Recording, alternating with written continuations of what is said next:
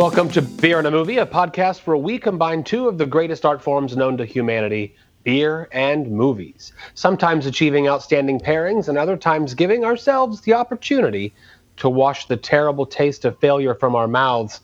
My name is Joe Hilliard. I am only one of three. I'm joined, of course, by. Carlos Cooper. And Dave Gurney. And as is our tradition, if you're a first time listener, we're going to open a beer, talk about a movie, and then repeat. Although today we're throwing ourselves a twist. There's so much movie news since the last time we recorded that we wanted to talk about a few things. So we're gonna have a movie news beer, and it's a beer I had. I bought a picked up a four pack of this guy's. It's from a, a brewery called True Vine Brewing Company out of Tyler, Texas. That's halfway, but about halfway between Dallas and Louisiana. Uh, it's an awesome part of Texas. But this, uh, the it was the um, can art that got me on this one, guys. And double IPA, Daddy's Juice Box IPA. It's a double. They call it a. Um, it's brewed with Simcoe, Citra, and Mosaic hops, and it's clocking in at. I've lost it. Where did it go? Eight, uh, where did it go? It's on the side there. 8.5. 8.5. So we're off to a good start. I, I asked that we drink this after I tried my first one. For those of you unfamiliar with Tyler, Texas, you can refer back to episode 53, which was our Richard Linklater episode, in which we discussed a film called Bernie starring Jack Black, which takes place in Carthage, Texas, a very similar part of the state in East Texas. Uh, the can art got me. Uh, so yeah, I had, I got, hold on, hold on, here it is. I got my four pack home. I promptly drank one. I have a very strong opinion on this beer, and I asked y'all if we could do it on the show. And usually the answer to that question, no matter who asks, is yes. Yes, that is correct. It is. Uh, you say beer podcast, always a yes. Even there's going to be a surprising uh, beer coming soon that if you listen to this podcast will be surprised that I, I said yes to probably the only exception that you would think um, but it's happening so Well, I- hold on to your I- pants listeners I love a good surprise, and we have talked. It's woven throughout the last, you know, quarantine, stay-at-home episodes that we've done about how is this whole thing going to affect the movie business? What's the movie business going to look like on the other side when there's a hard stop and interruption on the way that movie theaters can earn an income? And some big, big news in that talk came out this week. I guess Universal released uh, last week. We watched The Hunt. It went to theaters for a bad, bad weekend. Then theaters closed down. Then they fast tracked it into video on demand. Well, I guess Universal did the same with a movie I didn't even we didn't even get a blip on my radar. David, maybe at your house, Trolls World Tour. This was a sequel to a Trolls movie. Yeah, I think I even mentioned it on the podcast at some point briefly, just to say that I had I had rented that. But yes, the the, the family film that was planned to be released in theaters, they chose to allow uh, vi- video on demand folks like myself to uh, to rent it for an, a premium price. The twenty dollar price tag that we talked about with the Hunt, it was the same there with the Trolls World Tour. Well, Universal's CEO, large figure, said uh, with the success of the video on demand in the future, we're going to look. It was a vague comment, but we're going to look at uh, you know a dual rollout, theater and video on demand, since it was such a profitable exercise for us. The movie had made a lot a lot of money, and AMC, and we have an AMC in our town. They shot back with a well, due to that comment and due to the notion that that window is going to be closing on us, that window that they require, the window of theatrical first release, uh, if you're shutting that on us in any fashion, you're never going to show another Universal film in AMC theaters again. And then the conversation kind of escalated from there. I believe Regal came out and said basically the same thing. Is is is that right? So I think they're they're they've at least been joined by one other, and I think there is some real concern over what does this mean for the future of exhibition as a business model, you know, theatrical exhibition as a business model for these various chains, especially that sort of rely on those huge blockbusters. Uh, you know, it's interesting. I haven't heard Alamo or smaller chains griping about it as much, but in part they're more creative when it comes to their programming already, and they do lots of films that are available on rental because they know that some of their clientele are just excited to go see movies. We've talked about this many times podcast. You know, I think those kind of theater chains or or even you know independent uh, spaces won't suffer as much. But it, you know, are we looking at a point where these megaplex chains that are catering to those big summer blockbuster type crowds, is there potentially a going to be a fallout here from this transition that we're going through that uh, that may, me, makes them obsolete that, that they aren't really relevant i mean i guess they, they're taking these protective measures will that be enough i don't know i mean it is a interesting bit of business. All like jokes about RAMC aside, um, but really, and you know, I. I don't know if I've said this on the podcast for sure or not, but I feel like I've been talking about this for a while partly due to my particular industry that I personally like make my money from, uh, make my living from. But really, with all of the technology and all of the accessibility of content, information, various art and various mediums. Um, it is up to the proprietors of said content in this new rapidly evolving digital age to keep up with the technology and to adapt their business model or practices or you know offerings or whatever it is that the case may be accordingly because that's I mean, it's a thing that happens. It's happening a lot faster than it ever has before, which is, you know, um, startling for some and is, a, you know, a battle for some.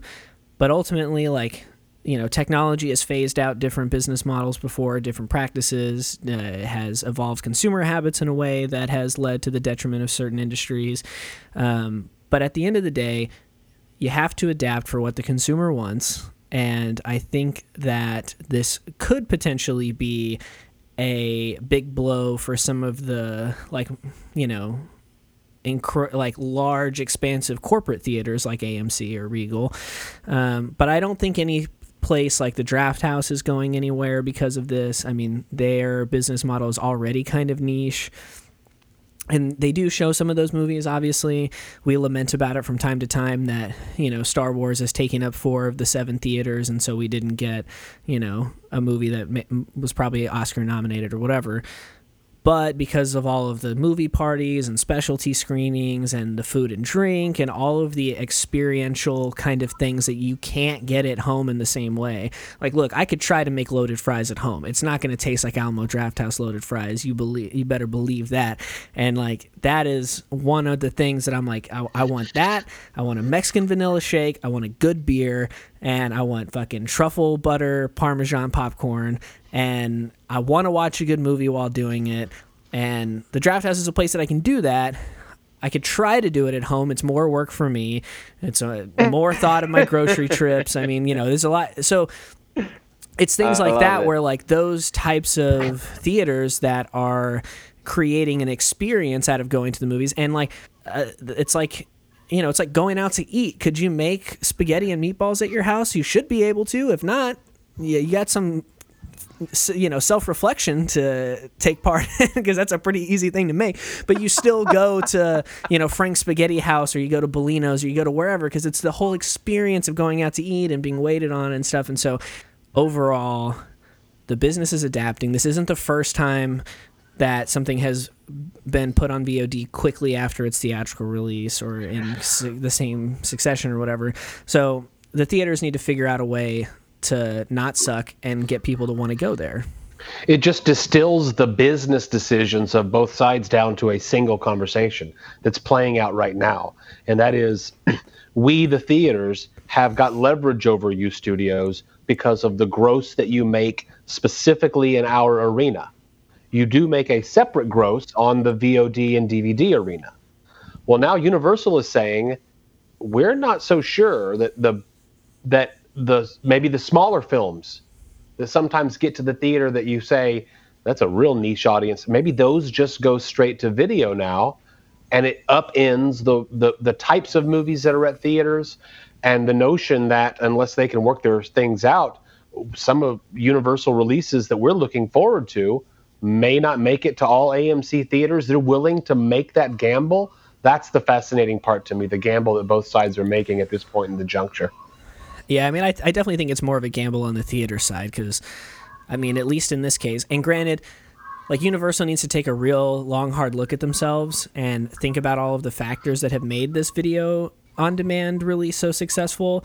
You know, you've got a quarantine happening, you've got um, Fam- families locked together. families at home looking to like entertain their kids and Right. keep them docile and focused on something.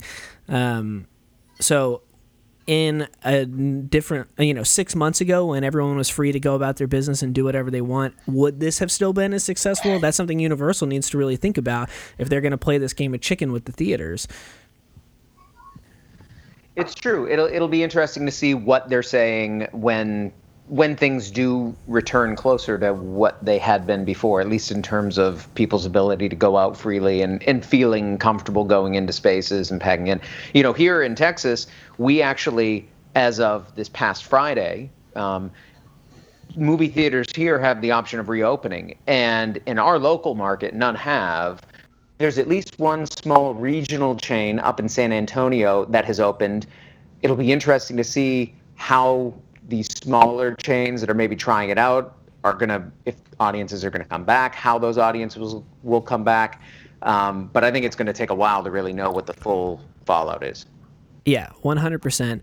Um, but even though the distribution model that we're used to, as far as movies and things go, is very uncertain, I'll tell you one thing that I am certain of, and it is that this Daddy's Juice Box is not good. It, yeah, it, this is it's it, it's it's cloying, it's sweet, it's malty, it's uh, you know, I, there's an old version of me in my palate that would have thought something like this was okay. This is a double IPA. I mean, this is what you're getting what you signed up for. I think if something calls itself a double IPA, expect this huge malt bomb. And I think we're just we've talked about this now. We're spoiled. Our palates have been uh, shifted to where we want things to be more citrusy and aromatic and sort of effervescent. This this is none of those things. This this weighs me down. As the kids would say, this ain't it, Chief. yeah, I when I had that one, I promptly texted you that I've had the worst beer I've had all year, and can we do this on the show? And it's not just to rub their nose in it, but it's really, to me, I mean, this all come out big. As as awesome as Bernie is, the movie that was took that was took place in Tyler, Texas. Uh, Carthage, but close to Tyler. This is not. I'm gonna I'm gonna call it. I'm gonna call it the same. I don't like that. Uh, point taken. Not good. Uh, this is the worst beer I've ever had on this show, and we've done eighty something episodes. I think this I'm is te- 88.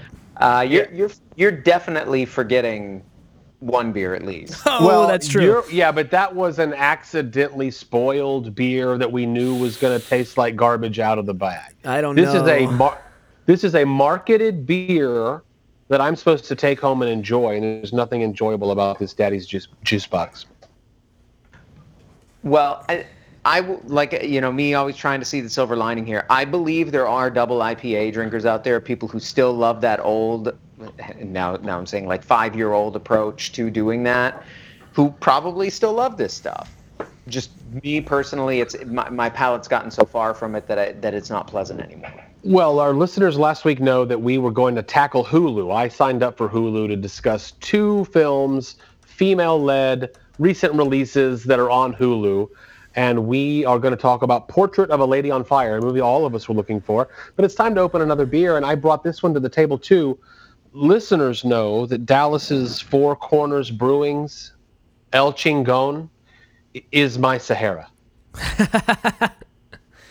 Now this Yeah. it's a it's a seven point eight percent American IPA. It's ten ninety nine a six pack at my grocery store, which is two streets from my house. That grocery store has very limited selection, and if I see Yeah. something different or new that they're trying to get in there, I get it. But if not, El Chingon to Charlotte, to Carlos's chagrin, to Carlos's mass ridicule for months and months and months, is my my Miller Lite, if you will, my my everyday beer that I pick up a six pack of when I travel to the grocery store. So Carlos, I'm bringing this to us to taste. We know you hate it, but please. Let's remove all prejudice. I know you have the power. Um, well, actually, um, not to disappoint, but this is the worst beer I've ever had on this podcast. Oh, hold. Don't, leave, don't don't show your cards at the end. I couldn't hold it in. I took one sip and was like, ah. "Oh God." Anyway, I I wanted to get to a movie. I, I, yeah, no, no. We'll get to the movie. it, enjoy it. Let it warm up a little bit. It's going to change your heart. Okay, I'm gonna try to chug it as fast as I can. Um, but yeah, no. So to we are tackling Hulu, but if anybody, if you've been a longtime listener of this podcast, then you probably heard a past episode we did um, titled "Movies We Missed in Theaters," and this is also another edition of movies we missed in theaters because both of the uh, both movies we're doing today are uh, distributed by Neon Films, which is owned by the same company, Drafthouse, Alamo Drafthouse. So we got trailers. Uh, for both selections today, including Portrait of a Lady on Fire, but never actually got the film here in our hometown. I know it played a lot of other places and at least some kind of limited engagement. But um, so yeah, this is definitely another one of those types of episodes, a uh, particular format that I enjoy a great deal um, because there definitely are a lot of things that either um, I didn't get time to go and see or that didn't make it here that I wish would have and that I was really interested in. And Portrait of a Lady on Fire was definitely one of those movies. It's um, to just give a quick little overview. It is a French film. And it is about a woman who is sent uh, to paint another woman um, who is to be married to a man from Milan, um, but she won't pose for her portrait. She's driven all the other painters crazy, and these two women form a connection um, through this kind of relationship. Um, the woman whose portrait is to be painted uh, is um, she's told that the painter uh, is there to uh, accompany accompany her on walks after uh, her sister has thrown herself off a cliff. Um, and that is the premise of the film. This isn't like a super plot heavy film. Um, it's very visual. It's very moody and uh, more about the tone and um, putting you in this world. It's a period piece. Um, but now that I've kind of laid out the general synopsis of it, I'm curious um, what you guys thought about it. I thought this film was. I'm, I'm, I'm, why am I hesitating? Fucking fantastic. I was, I was about to like, do we swear on the podcast? Of course, we, we do drop these f bombs. This one deserves a, um, because I need to be emphatic about how much I love this film. Uh, I feel only a tiny bit robbed by not seeing it on the big screen. Carlos was saying this is a very visual film, and I think it's a film.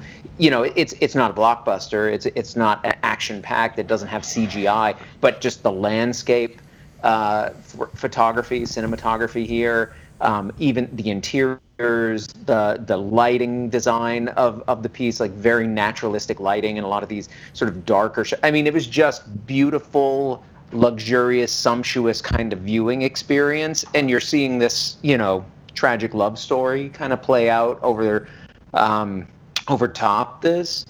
I, I mean, I loved it. I loved the uh, the leads. I love I love the the two main actors. Um, I thought I thought they were wonderful. I thought they did amazing uh, work with just their facial expressions, which is nice because it, it was a French film. So I mean, I'm not getting the full benefit of their delivery with their dialogue. Yeah. But um, you know, just the, the, way that they could kind of express themselves to each other through glances, through the uh, you know little smirks they had. Like, it was just a masterclass in acting, cinematography, coming together to convey this very powerful story of, uh, like I said, a tragic love that can't quite be seen. That I think actually. And I, I won't. Uh, I'll kind of save it for maybe a little bit later. Uh, you know, because I love what this film does in its ending as well. I think it really tells this interesting story that, like Carlos said, isn't driven so much by nuance and plot or, or uh, complexity of plot. I think there's a lot of nuance. There's not a lot of complexity. Um, because uh, you know, like I said, you're just building it on these characters that are so understandable given their historical period, what kind of stresses they'd be under, tensions, restrictions, and then seeing it kind of play out uh, against this beautiful backdrop. I, I loved it. I'll, I'll, be surprised if you guys both didn't really love this film, but uh, but please surprise me, shock me. Joe, well, what did not, you think? I'm not as on fire for it as you are, David. Bada bing, bada boom. I, I do agree with a lot of what you said. My biggest distraction, though, and and with all of these period dramas and series that are on all the different streaming networks right now, they're very popular. You can kind of tell where certain series or movies have budget issues, and I think that. Eh, These kinds of things are going to require a, a, a set design budget and a costume budget and a cinematography budget to really pull it off. There were some stunning moments of cinematography. I won't argue with uh, with that, but I will say that sometimes, and not all the time, especially on indoor shots with a lot of lighting, I just got this sh- this the the notion of they were using a low budget camera right here, or the lack of a film wash filter, or something that broke away from some of the stunning outdoor scenes. It took me out of the movie, some of the set dressing, but I, it's a pretty small complaint. It just doesn't present itself as I hate to use this term, Oscar caliber all of the time when it comes to the look of the movie that was distracting to me. But the the the love story, yeah, I was all on board for that. I I didn't have that same experience. I mean, I assume um, that this was shot digitally and sometimes low light shooting can get kind of grainy, um, which you just kind of expect. Um, and so, I mean, I don't know. Uh, I never really had those kinds of hangups. Um, what I did really like is you know a lot of what David said the tone the nuance of the uh, characters expressions to you know convey different uh, moods and different subtleties about their growing relationship I like that nothing physical ever had to happen between them in order for us to know that they clearly had you know taken their relationship to the next level. And then, of course, they do at some point, you know, um, act upon that. But them acting on it wasn't what signaled to the audience something was going on, which is like a classic, like, pitfall of love stories in American filmmaking for the most part. I mean, there obviously are a lot of exceptions, but typically that's what an American filmmaker for a, you know, studio film, rom com, or you know, dramedy, or whatever kind of love story you're telling. That's how people will convey that they are in love, is that they like have sex or whatever, which isn't the case uh, in this. I also really like, you know, we have a a film that is totally carried on the backs of these two actresses, and telling a love story from a different perspective that we're not usually um, used to. I mean, it's not like overly eroticized. Um, there's nothing like exploitative about like you know when they do act on their feelings or any of that kind of stuff.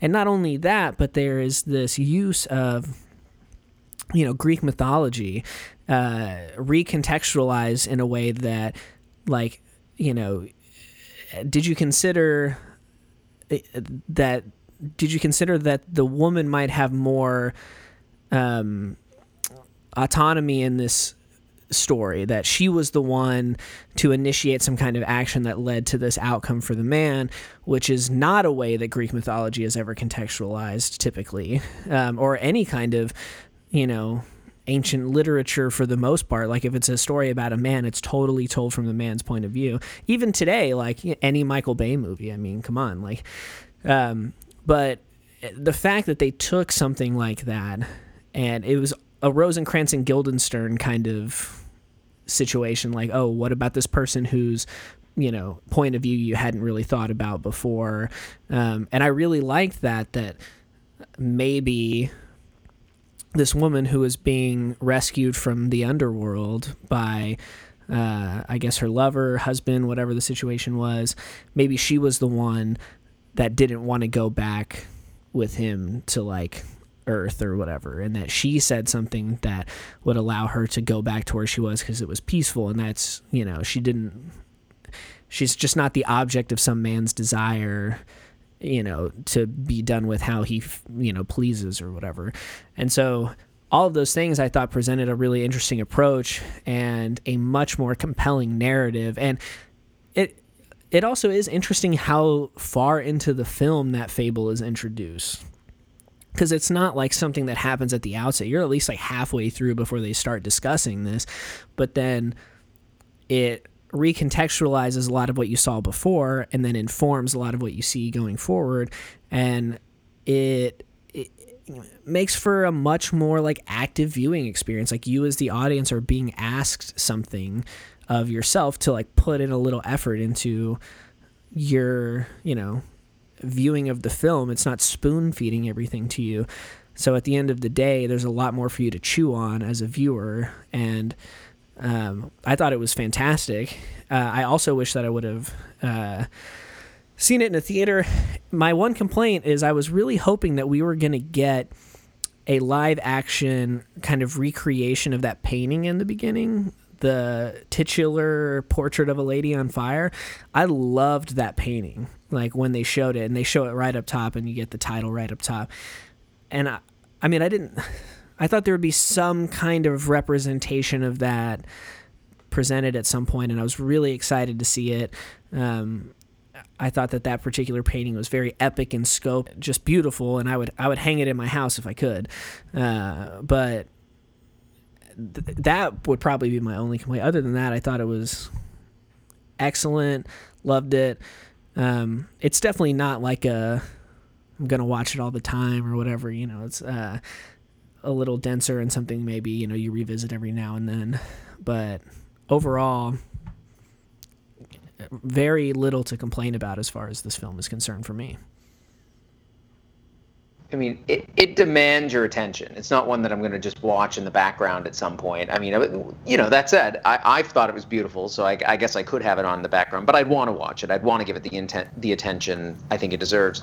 Um, a, a, couple scenes that, that I just want to touch on that I really thought worked super well. I love the scene with them going to the gathering of the women around the bonfire with the singing, the chanting. I thought that was super cool. I, I like I want a record of just that chanting music, which yeah. apparently they created for the. I actually looked that up because I was like, okay, is this like some sort of actual? But it wasn't something like a true traditional song that she had that Celine Sciamma brought into the film. Um, it instead is something that she kind of had uh, done, you know, made for the film for, for the purpose. But I thought it was amazing. I thought it was a great musical scene in a film, very unlike most musical scenes you would see in films. I also I mentioned earlier the ending. I love, you know, again, this is a tragedy. These women can't stay together. They find love. They can't stay together. Like I said, you know, society at the time, the rules around. There's no way that that would have worked.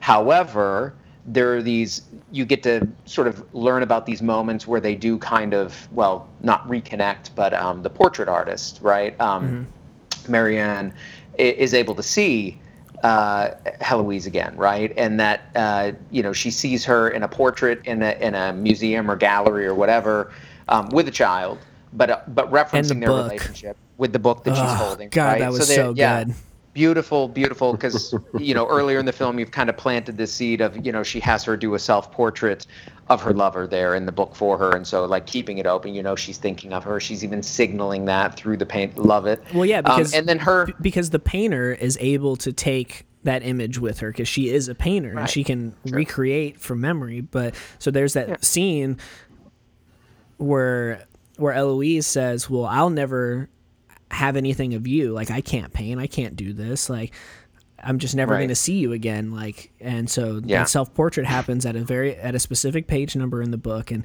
she has it open in the portrait yeah. that yeah. the painter sees, and and then her at the concert, perfect screenwriting. God damn. Sure. Well, and then her, but the, that with the punctuation of her at the concert being seen from afar as she's listening to this piece of music, Vivaldi, um, that you know Marianne has played for her at the harpsichord earlier in the film, and they've connected over this piece of music, and you see her crying. And I mean, it's a it's just a beautiful, not hitting you over the head with it, but totally giving you the emotional catharsis that you would want after seeing something like that. I just thought that was one of the best endings of a film that I've seen in a long time. You don't just see her crying though. I mean, the ending is brutal in that it fixates on Heloise for a very long time with this like pretty intense piece of music playing over her for like several full minutes. Like it is a extended like zooming in close up of her and her mental state deteriorates as the music goes on and it just like it's a fucking gut punch at the end the way that that is executed. Well I, I can't tell you how glad i am the two of you enjoyed it as much as you did and you know i trust you guys opinion for the most part. Uh, we're about to get into a beer where i'm suspect at the beginning, but I, I trust y'all's be, I trust y'all's opinions for the most part. So I, am going to give this I'm going to give this a rewatch, and I'm going to look for the things that you enjoyed. I will say that my complaints are very personal, clearly a very subjective viewing that I had of the experience. So I hope no one will uh, put the brakes on going to see a Portrait of a Lady on Fire, but. What about El Chingon? I'm going to go to you first, David, because you know you're the optimist and I know you don't like to shit on me as often as you can.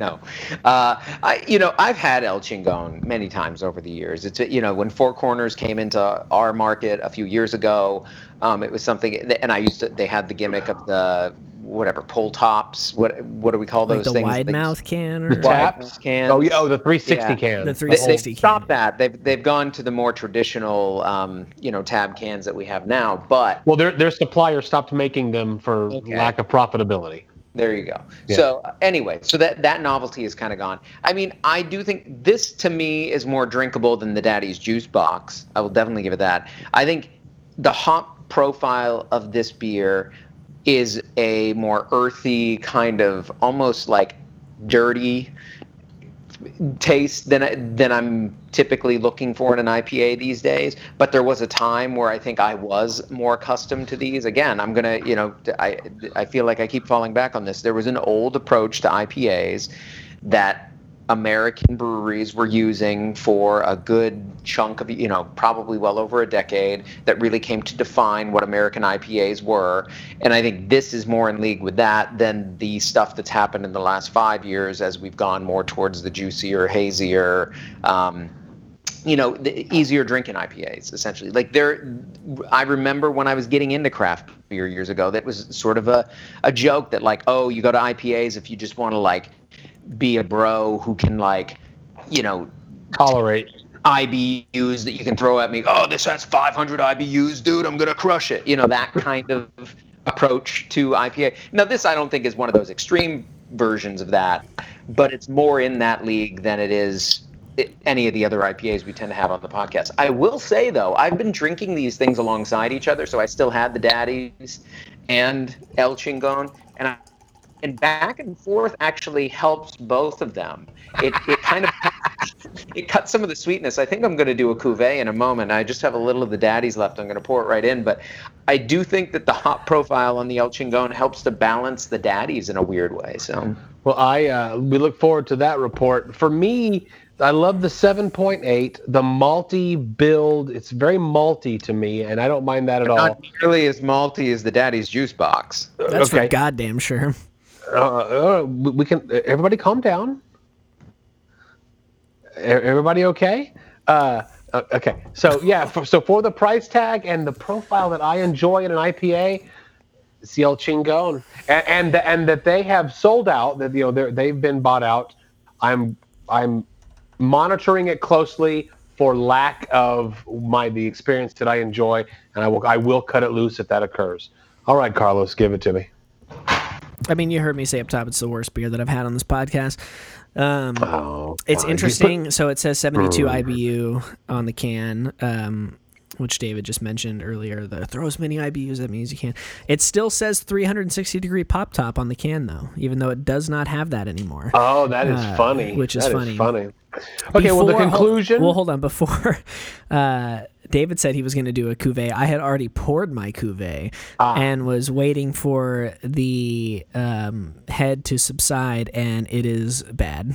it's still not good. I don't care for it. Uh, this is a very difficult beer for me to finish in any context. Um, I, it's too much for me. It's too bitter. In fact, you know, David just mentioned um, the traditional, uh, you know, big burst of craft beer approach when you know craft beer is really, really blowing up. Five, ten years ago, this was the approach to an IPA, and I'll tell you what, when I was, I don't know, um, like eighteen or something like that, a friend handed me a Sierra Nevada Pale Ale, and I tried it, and I said, this is terrible. I hate this. I don't think that I like beer. And then within the next year, I was stone cold sober after it for like five years. I didn't drink another drop of alcohol for years and years and years because of it. Uh, not because of that, but I mean, that didn't help. You know, I definitely was like, well, I don't like this anyway, so I'm just not going to bother thinking about it anymore. Uh, I just, it's the overly bitter thing. It's just not, it's not good to me. I don't care for it. I still don't like Sierra Nevada Pale Ale really. Um, I typically stray away from Stone IPAs because they're in the most of them are more in the traditional kind of West Coast style. It just it's really not my thing. well, so the conclusion: Carlos taps out. We roll together, but Joe solo runs dirty. I don't know what you just said. We'll be right back.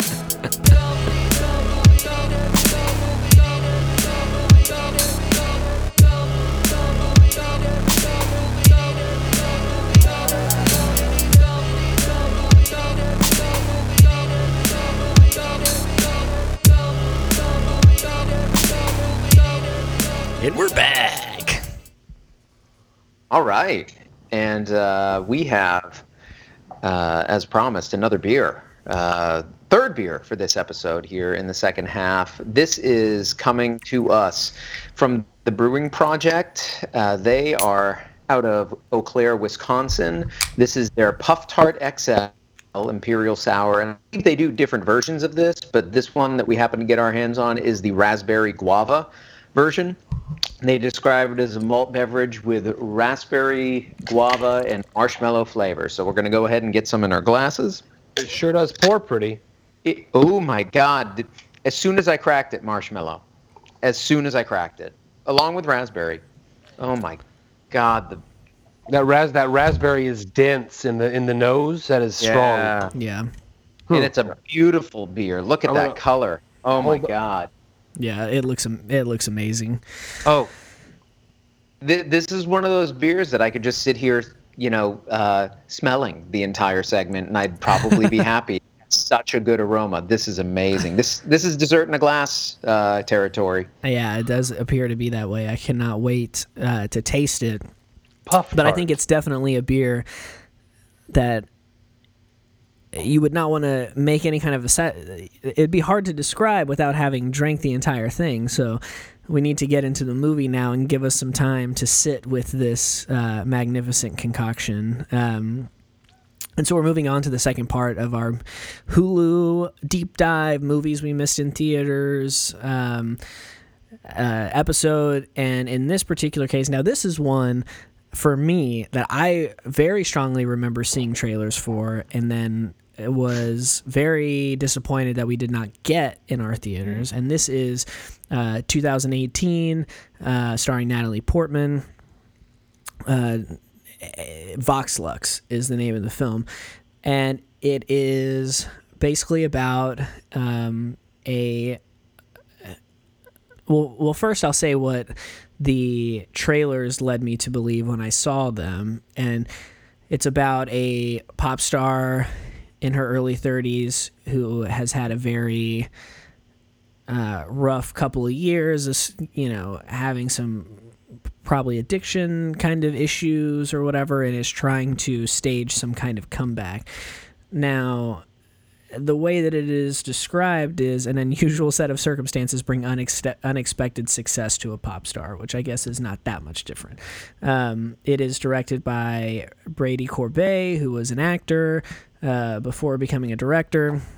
Corbet or Corbett? I don't. I'm, I don't know. I'm, I I'm don't know. asking. If I see ET, I just automatically go to Corbet. Hey, you go with yeah. Uh, okay. Just you know, I don't know. It could be Corbett. Um, I really don't know anything about this guy. He had a movie before this, I believe, in 2016 that was adapted from a Jean-Paul Sartre story um, that received incredible acclaim. Um, and then this was his follow-up in 2018. Uh, it also stars uh, Jude Law as Celeste, the pop star. Her name is Celeste. Uh, as her, I guess, manager, and Stacey Martin as her older sister, um, who uh, we haven't talked about it on the show, but it has been discussed that we may talk about it at some point. She was in Nymphomaniac, uh, the Lars von Trier um, two part movie saga. She played the younger version of Charlotte Gainsbourg's character. And also, I believe she dated a guy that played in the band Yuck for a while.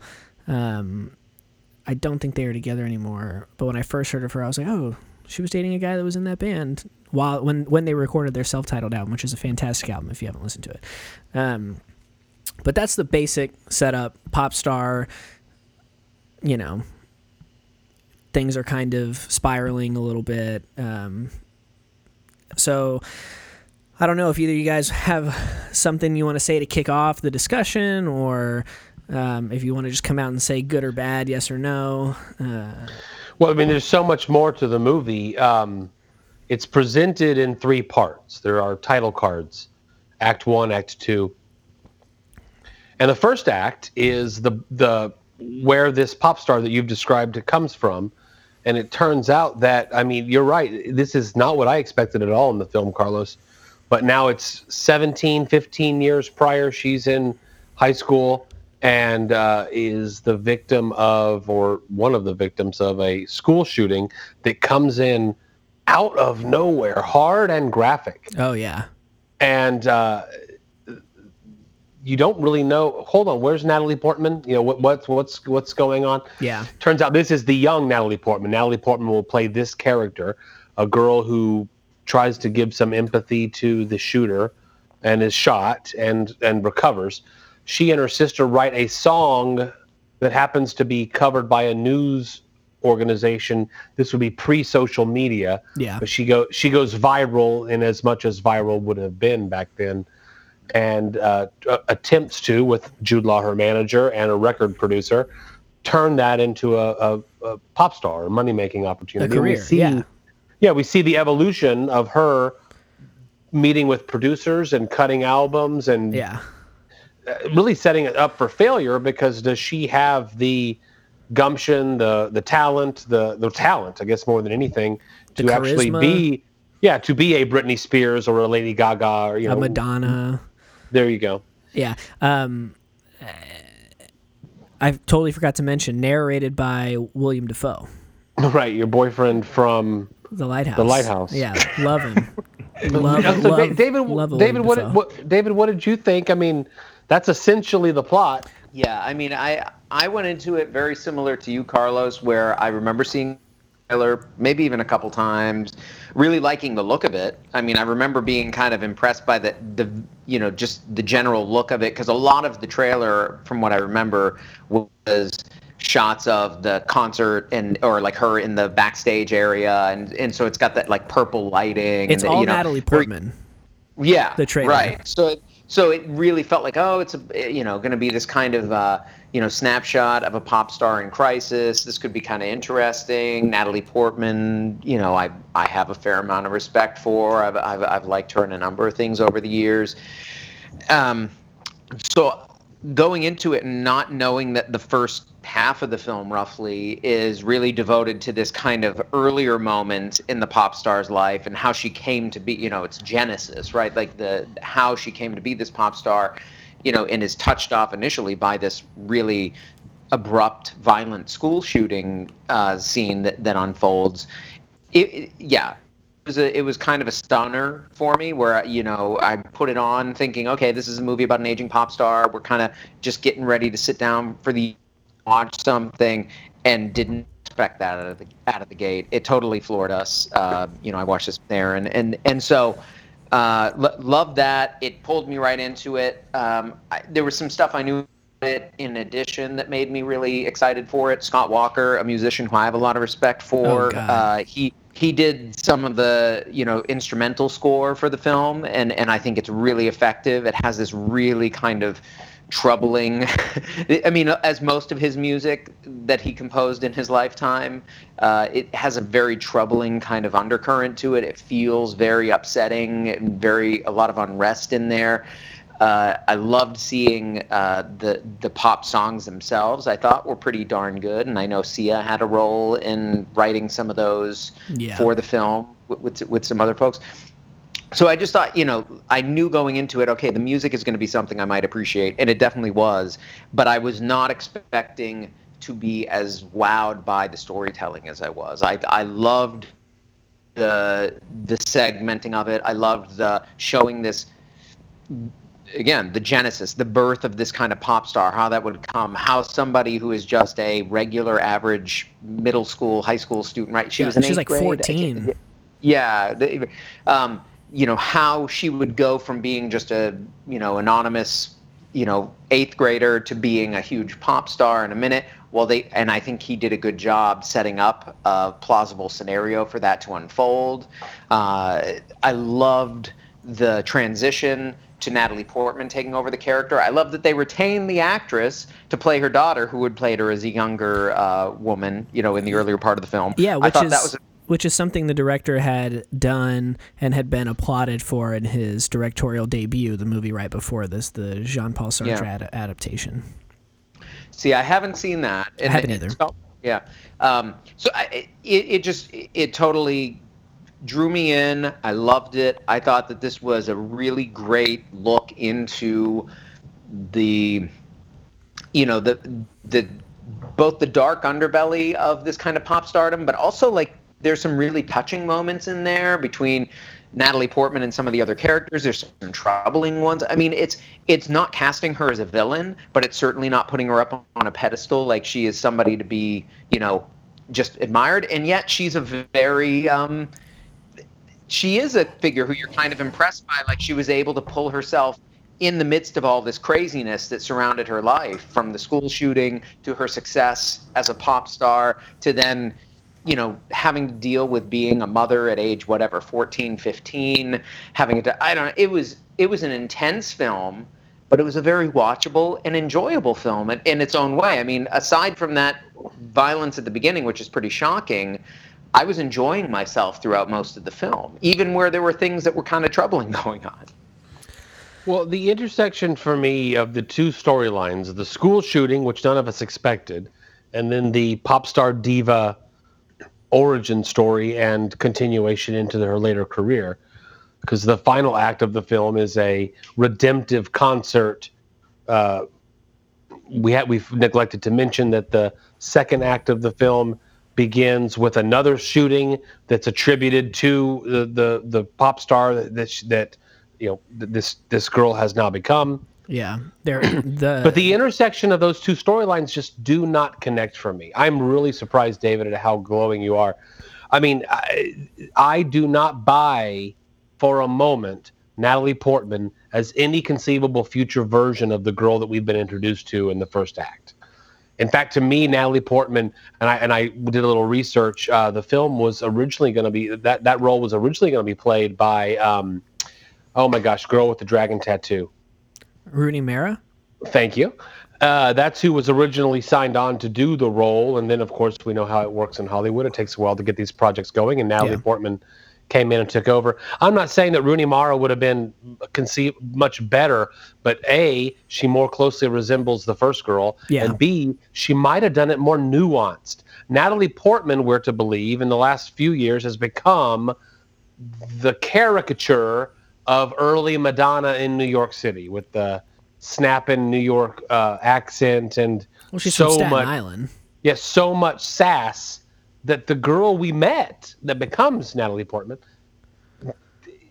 I, I didn't buy that that was an adult version of that story. It took me it took me way way out of the movie. Two different stories that were interesting that do not connect at all for me. I am sorry to hear that. I think you're missing a great opportunity to enjoy a wonderful performance. Maybe- maybe I'm in the fantastic- co- fantastic story because to me th- this I was so impressed by Natalie Portman. I love now to me there's a huge chunk of this person's life that's chopped out, right? I mean, Yeah. That is true. Age 14 Like becoming 15 years. pregnant in a one night stand with this rock star guy Who's basically in Sun. yeah. Yeah, right. to, to being, uh, you know, th- th- for our fans who know, they'll know. Th- And fr- from being that to being a 30 something mother of a 15, whatever, you know, close in age to what she was when we last saw her. Yeah. It's totally believable for me. Somebody who had the experience of being obscure nobody eighth grader in a school shooting that parlays in a weird way into a pop star career to think that she wouldn't be deeply impacted by that and changed and that 15 years later she'd be a totally different kind of person that I could go with. She could have been like a, a you know a street dweller, uh, you know, person who's you know living behind dumpsters. I would have bought it. I mean, how could anybody come out of that not being radically changed? I mean, it was almost to me the idea of putting an actress who looked somewhat different in there, and she doesn't look all that different, but it, it kind of fits. It's like Yeah. that would have that kind of deep impact on somebody where they would look different. They would be a different person coming out of the end of that process. Um, so to Joe's point, I think that it's not like totally unwarranted that it's hard to buy Natalie Portman as the older version of it, but I think that there's like a very interesting thing that happens with the casting in this movie, insofar as that almost everyone is British playing American except for Natalie Portman. Stacey Martin's British, Jude Law is British, the girl playing Natalie Portman's younger self slash her daughter is British, and I think where it gets kind of like disjointed is that the girl playing the young Celeste has a hard time hiding her British accent. Like it comes out every now and then, and she doesn't have a very heavy New York accent. And then when you get to Natalie Portman, she's like fucking Staten Island through and through. Like her accent is heavy, and But do, can't you just envision that Celeste like hanging out at uh, you know like weird parties and stuff Oh, from for like sure. ages 15 to 18 Oh, yeah. where she has a daughter like yeah no one hundred percent. like Yeah. and so and so I, I don't I don't think that the actual like writing or storytelling of it is the part where it gets kind of broken up I think that it is just a little hard to track because of that because they sound so different um and you know she didn't have an accent before and she does now even Kylie asked me like what is this accent supposed to be in? Um so I do understand that to a certain extent.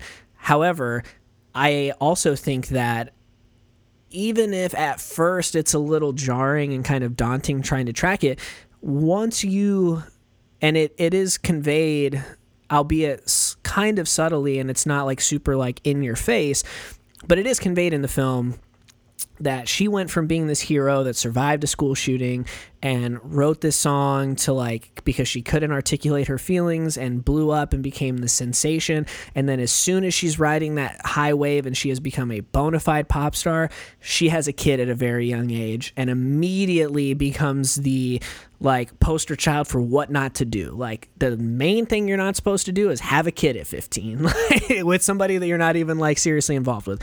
And so from then on out like having gone from being put on this pedestal and being lauded and praised, she is immediately cast as the villain. And at that age, to go from one extreme to the other in such a dramatic way has got to be traumatizing and so difficult to deal with, um, And- and just my- on an emotional level. And so I think it makes total sense that she's this wreck of an adult. And I think And- it makes. Joe, go with. Well, I was just going to say it. The other big problem I have with the film is that everyone smiles at the end ending. You, you see in Act Two the mess that is Natalie Portman's life. Yeah. The mess of a relationship we has she has with her sister and her daughter, and and the the mental breakdown that she has prior to this big the epilogue, the concert. Yeah. The act the Act Three. Then she has the concert, and in the audience are the sister and the daughter Mm-hmm. looking with ugly looks on their face, scowls on their face. We've just seen the worst of this woman. And then through the power of her performance, the last shot of the film is they're smiling and bouncing along with the music. And it, I, I don't buy a second of it. I think that I think that this performance is following what has been up to this point the darkest chapter of her life. I mean, she's involved in this like settlement of like, you know, someone that she very seriously injured. Um, you know, she has battled with substance abuse for an incredibly long time. Like she's somewhat estranged from her daughter. And I think that what we're seeing there at the end of it is the people in her life understanding that this is all that she's ever known and this is like where she can like kind of let loose and like be who she is and like you know eh, this is her this is her element and that we can kind of understand that even though she may have these violent outbursts and she may do this and that that ultimately like she just wants to make people happy and to bring some kind of joy into the world. You know i think what this movie does that's very interesting is it plays with this idea of pop stardom and like visibility and constant scrutiny and being in the public eye we all as people if we are engaged in this like social media kind of landscape we're all somewhat performative in some way or another and by us like doing that and participating in this performative medium of Instagram and Facebook and Twitter and all this stuff, trying to create this idea of who we are for other people, which ultimately is what Natalie Portman's character is trying to do. That we are also at the same time putting ourselves out there uh, for scrutiny. Like people can see what the image that we're trying to present and criticize us in whatever way that they deem fit. One hour later. And just like goes on to praise Clint Eastwood's fucking American propaganda machine that is his directorial career and like just shits on Vox Lux and it made me so mad. Uh, the guy's name is Ben Sachs, so fuck that dude. Well, we, we leave it to Carlos to uh, review the reviewers, no doubt. David, tell us, uh, wrap wrap this up for us and get us into this beautiful beer. Sorry, that was a tirade. Yeah, I've lost the plot a little bit here. All right, I had lots of things I was going to say at various points in there. Um, yeah, uh, it was a good movie. I got to regroup. Can can we just t- uh, uh, like a pause, Carlos? That was a ridiculously long soliloquy. You just went on. I'm, I'm, I don't love to like you. You're a great producer. You've done wonderful stuff for us. Holy shit! I think you're gonna want to edit that the fuck down. That, I- was, took a- probably. that was almost 20 minutes, I think. Of Hey, just- David, David, thanks for thanks for sending me a text to wake me up. I, I mean, honestly, I was with you through a lot of it, and then it, okay. Anyway, I'm no, sorry. I, I just I, it's just that with like everything that can be said about this movie leads you to another thing about it and it's just you, you can really just get yourself into this like tailspin the last thing i'll say scott walker's score incredible jude law is fucking great in this movie jude law and natalie portman both act their fucking asses off throughout the entire thing I get it. I think it's a testament to how great this film is. You, you know, what what it comes down to here is I kind of expected this was going to be the one that was going to split us more if there was going to be one of these films. Although, you know, I'm, I'm I was surprised a little bit that Joe didn't like Portrait of a Lady as much as I thought he might. Um, but I, I kind of expected this one was going to be a little more challenging because it is not. It does not deliver the kind of satisfying narrative arc that you're typically wanting from any film. yeah Um, I think instead it chops out this huge chunk. I mean, a story about a pop star on the rise that jumps from her just at the precipice of becoming a pop star and then jumps forward to where she's actually having some kind of comeback and she's had this troubled middle period and all that and excising that and removing the middle period. It's a bold move. But uh, to me, it pays off because it allows the film to really spend time on looking at where does a nobody become a somebody and then much later, once that somebody's been a somebody for so long, what does that actually do to their person? Who are they as a person at the end of that process? And that's why I love that ending where Joe says it feels a little disjointed to him.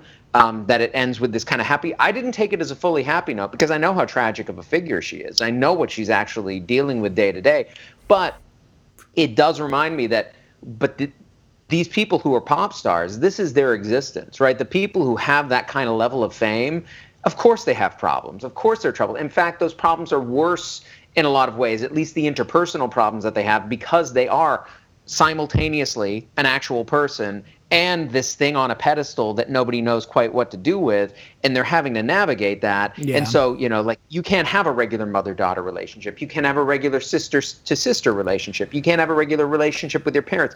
None of that stands when you are that kind of thing and it reminds you what that thing is. It's this performance persona that you know sweeps people up. I i did think the music i thought they did a pretty good job with the music and i thought I totally get where Carlos is coming from. That uh, you know, th- you can see maybe the the restraints on the budget in terms of what they were able to do to show that crowd scene and everything.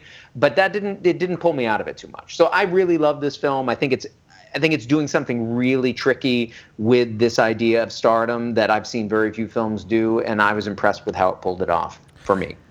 one thing I will say about um, to your point about this pop star being an actual person and also being on a pedestal, I think that that idea, which is you know really at the base of the second half of the film where we see Natalie Portman, I think it's so expertly shown to us in a short period of time. Uh, really well executed when they're at that diner and this guy comes up to her asking for a picture. She's clearly like distraught, not in a good mood. You could, I'm, I'm sure anybody could tell she had been crying. And he's like, "Can I get a picture?" And she's like, "No, please, not right now." And he's like, "Can I get a picture?" And she's like, "I'm really just trying to have, you know, this time with my daughter or whatever and then he persists and he like starts calling her a bitch and like you're an asshole and like whatever and she and like as soon as that scene ended and uh Celeste and her daughter walked out of that diner, Kylie and I both looked at each other and were like, but she said no, like nicely, like several times. And this fucking guy is so entitled that he thinks like, oh yeah, she's in my restaurant. I'm the manager, fucking big dick manager of this diner that she has to take a picture with me. Like, what a fucking asshole, you know? Like, I just, I don't But know. if but if in this 15 year period she's become so street smart and certainly about celebrity, I would have expected her to handle that much much better. Yeah, I'm she's not gonna say drugs. I'm not going to say I'm not going to say Vox sucks, but I'm going to say that I didn't have the experience that the two of you did have. But I know that we unanimously must have had a great experience with this beer. I know we did. I swear to God, it makes up for everything that happened to us in the first half of this episode. It has gone a long way to, to Oh, it's uh, so good. washing that terrible taste out of my mouth. No, this this is a tr- this is a treat in a can. I mean, I'm I'm looking at this, the the label art, everything. This is just th- this reminds me of the heights that we've gone to with craft beer these days. That we have beers this tasty available to us um, via mail in this case. Yeah. But uh, you know, I just I I'm not at all uh, sad that we put this in the second half because, by God, did this make for a fantastic closer. I knew as soon as I saw this can when it arrived at my porch that I needed this in my life, that I needed to drink it ASAP. And the can art, the description, absolutely everything about it not only did not disappoint, but might have even undersold it. It might have exceeded the heights of its description and artistic uh, representation. Um, it is so good, so so The- good. The brewing part, the the Brewing Projekt, Wisconsin Puff Tart XL Raspberry Guava, unanimously loved. You know, if you go back to episode, if you go back to episode 82, we had two Berliner Weisses. You remember that Florida Avenue Brewing Company's Rainbow Sherbet Berliner Weiss? Yes, and and then prior to that in the same episode the TrimTab paradise now we are on this show drinking the best sours and i'm slowly becoming a sour convert although we, we know there's some bad ones out there Yeah. but we are batting a thousand over the last few episodes here on the on the show well next episode the first beer that we drink boys our 200th beer Oh shit! That's so big. we're gonna have we're gonna have to put some thought into this episode. That's big. Right. Um, and and we already know what we're going to be watching. So uh, and, and we're probably going to have pushed this on social media already. So if you're listening to this today, uh, as the this episode drops, you may still have some time uh, to to see these. But these are South by Southwest films that are available on Amazon Prime through an agreement that they they pulled together here in the last month when they had to cancel the South by Southwest Film Festival. Um, and and the films that we chose to look at because there were a few um, were a French film, Le Choc de Futur, which is the shock of the future, uh, translated title, but I believe it's on Amazon as Le Choc de Futur, and uh, the uh, film TFW No GF.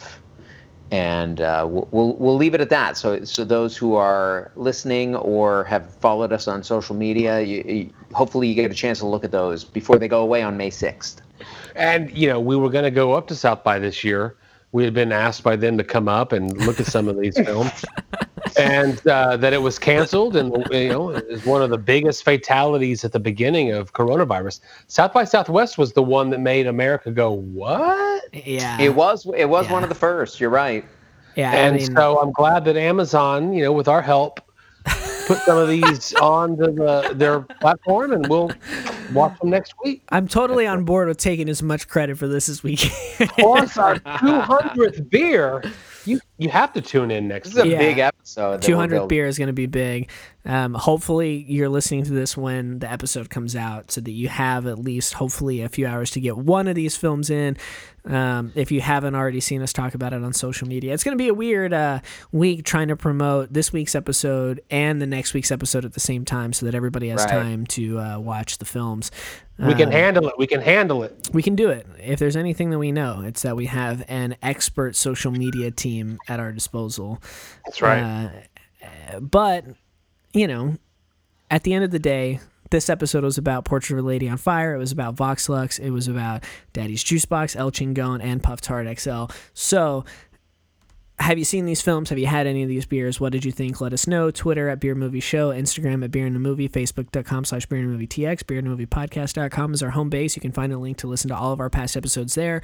If you're listening on Apple Podcasts, please rate, review, and subscribe. That helps us out a great deal. Let us know what you like, what you don't like, what you want to see more of in the future. Right now, uh, because of our lack of theater access, um, we are obviously hitting the themed episodes pretty heavy, which I personally am having a great time doing.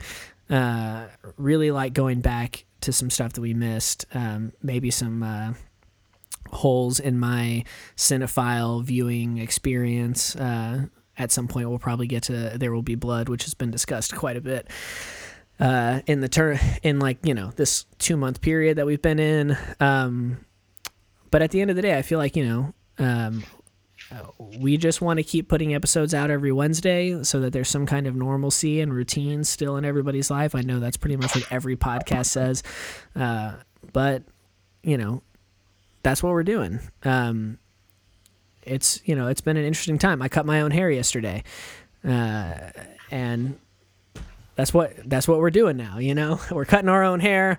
We're working from home. I only have one hair. I, I cut it off yesterday too. See, you, got it so easy, man. I had to try to give myself a taper fade. You know how hard that is? no easy task, my friend. Um, but this has been another episode of Beer and a Movie. They wanted a show. We gave them a show.